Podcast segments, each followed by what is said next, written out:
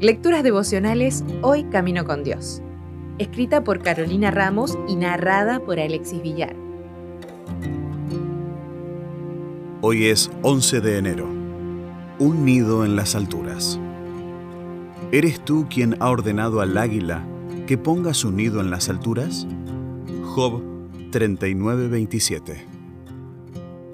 El nombre de una de las escuelas secundarias en que me formé era Las Águilas de la Libertad. La verdad es que nunca había visto un águila y no me sentía muy identificada con ella, pero cuando las vi por primera vez en un zoológico, quedé realmente impresionada.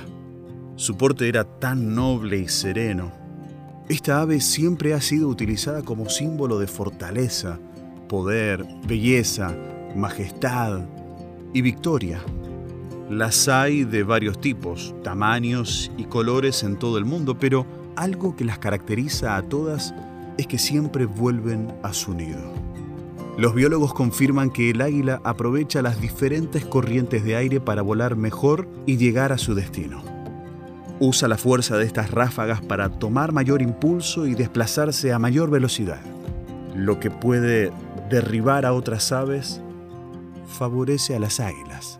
El Creador puso en ellas el instinto de supervivencia, que las lleva a trasladarse para encontrar alimento o reproducirse y poner su nido en las alturas, lejos del alcance de otros animales y peligros. Podemos confiar que, si las dotó de estas características, Dios también nos dará la capacidad de imitar algunas de estas cualidades. Las ráfagas que se presentan inesperadamente pueden ser parte del propósito de Dios para llevarnos con más fuerza y rapidez a nuestro destino.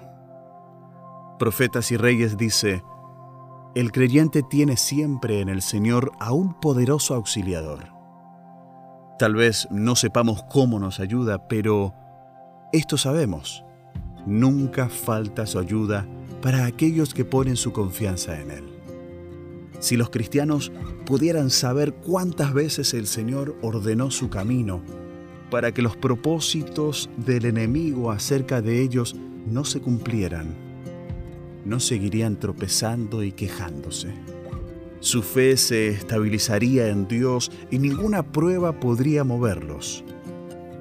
Al enviar pruebas a sus hijos, Dios tiene un propósito.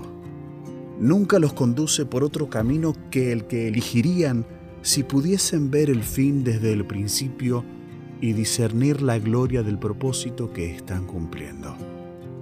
Ojalá busquemos poner la mira en las cosas de arriba y nuestro nido en las alturas, ya que está en nuestra naturaleza volver a nuestro hogar original.